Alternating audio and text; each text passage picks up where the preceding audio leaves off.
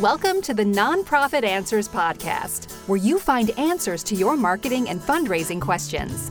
You will learn how to raise more money to help more people. And now, your host, Jeremy Rice.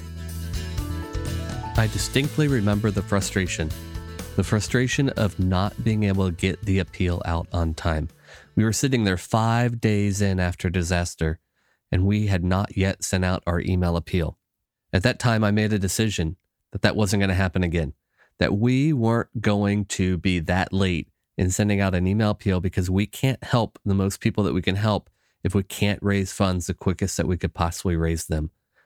This question from Ryan really hit home when it came in because I've been there. I've been there where it's taken weeks to get out an appeal when it should have only taken days, where it's taken a week or more to get out an email appeal when I should have had one out the same day.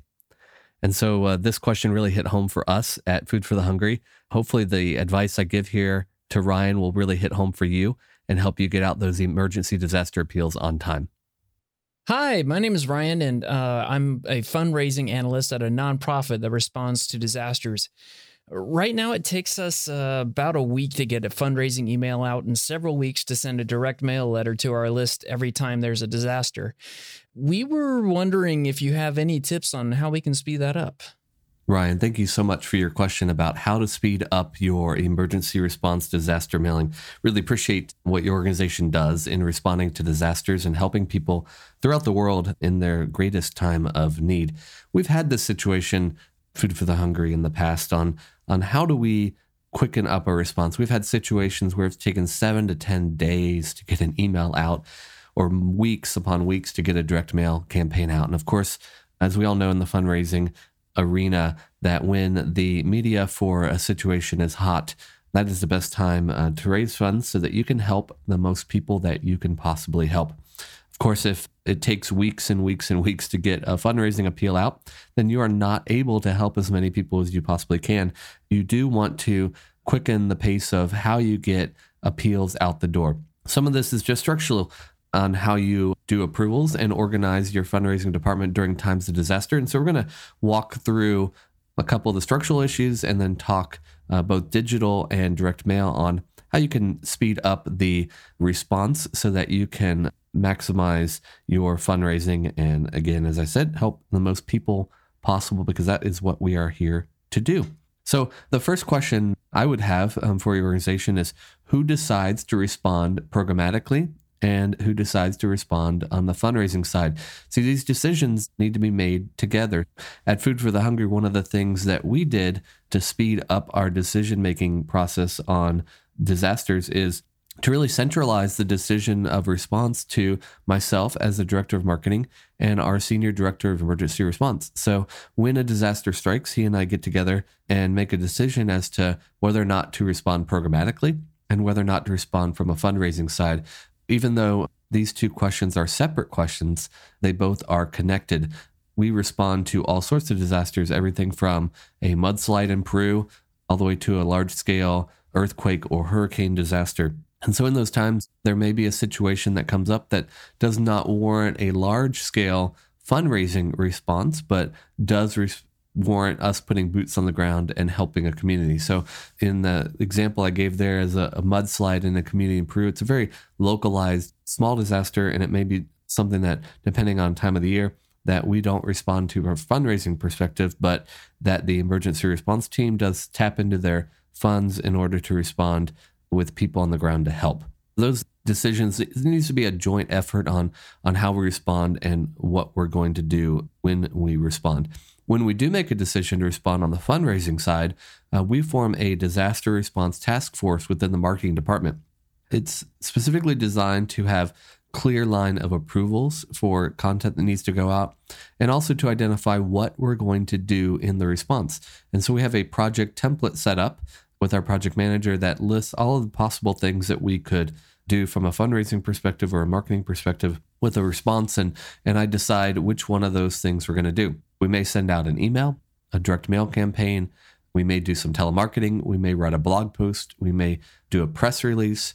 There are a number of things that may happen during the time of disaster.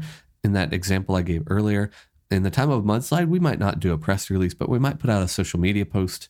We may do an email campaign to people that have given to Peru before asking for money. And so the template is set up so that it's easy to decide which items we're going to do during the response, and those are automatically then assigned out to the people that are responsible for them. So there's no question of each time trying to define what is it that we're going to do that we already have that set up within our project management system as i mentioned there's a clear line of approval during times of disaster and often the approval stops at me as the director of marketing that way, we can respond quickly without a lot of people being involved in the approval process. You need to have a clear succession plan in case the approval process, some of those people are out.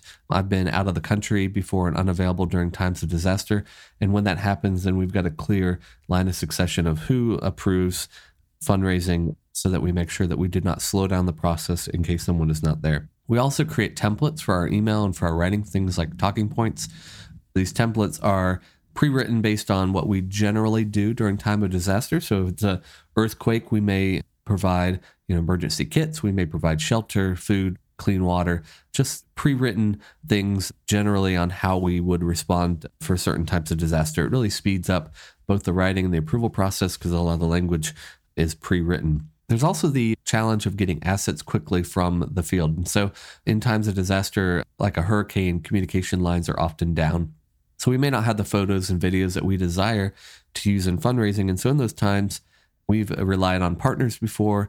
We've relied on, there's many times government agencies that will post photos and videos to things like Flickr and then release them into the Creative Commons. And so what we do is in those times where we don't have direct assets of our own, we may use assets from a partner or another agency and then just mark those accordingly so that our donor base understands that those are not our photos or videos, but those are coming from a third party. You also need to know how you're responding. So, what are you actually doing? We don't make, want to make promises to our donors for things that we aren't going to be doing on the ground, but we do want to be very accurate and tell them what we're going to do, especially when we write our impact report in the end to show them what we did really needs to align with what we said that we're going to do. Sometimes those things will change as the situation changes on the ground, but generally speaking, just understanding what you're going to do and how you're going to do it on the ground is a good idea when you're preparing your content for your response. You also need to think about your talking points for your customer service team and for social media, giving them as much information as possible in case people reach out to find out what your organization is doing. If you decide not to respond at all, then what we do, we recommend other organizations that we have partnered with in the past for donors to donate to. I know that may seem weird, us uh, recommending other organizations, but we know that our donor base really trusts us, and, and we believe that by providing them the name of an organization that we know does good work, that then that just furthers the relationship with our current donors and does not create a situation where a donor leaves and never comes back. So if you have partners that you've worked with in the past and you know they do good work, then that's just a situation where you can just extend some of that trust out to your donor base so that they know where to invest their funds looking for a good response. There are organizations out there who don't provide good response. And so by you providing a recommendation of an organization that does, it really helps your donors and helps them fulfill their mission of supporting a people group or a cause that they have a passion for. Let's talk about direct mail. So, there is a lot of lead time in direct mail, and you're not going to get a direct mail campaign into homes within just a few days usually. How do we speed up that process so that we can create a direct mail campaign that goes out quickly and gets into homes as fast as possible? So, a couple of the things that you could do is you could pre position some letterhead at the mail vendor. And so, this will speed up the print process by having all the extras of the, the letterhead areas already done. With that, each month you should prepare a mail file of likely donors to disasters and position that at the print vendor as well. And so that mail file, that's going to have a list of donors that you believe are good response donors for the emergency appeals. And you can just refresh that once monthly. That way, when it does come time to mail out for a direct mail campaign, that you're not um, trying to pull a segmentation and, and figure all that out and get it authenticated at the print vendor. All that's already taken care of. And so that the mailing process is much faster. The other thing in direct mail is oftentimes there's many levels of approvals that are required.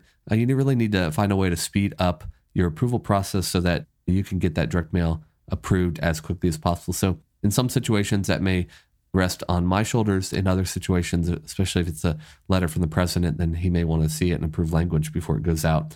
And then sometimes it goes up to the chief development officer, who is my boss, to approve that before it goes out. So the trick is just to figure out your approval process and really speed that up so that you're not spending days and days and days and redoing and rewriting and reproducing things that can be sped up and done much quicker. So thank you so much for the work that your organization does. I know you do good work with beneficiaries on the ground and really appreciate all the hard work that you do and um, hope that these tips will really help you speed up your response in fundraising so that you can raise as much money as possible and help as many people as possible. Ryan, thanks again. Uh, really appreciate the question and take care. Thank you for joining us on the Nonprofit Answers podcast. Please take a moment and provide an honest rating and review on iTunes. Your review will help other nonprofit leaders find the fundraising answers they need to help more people.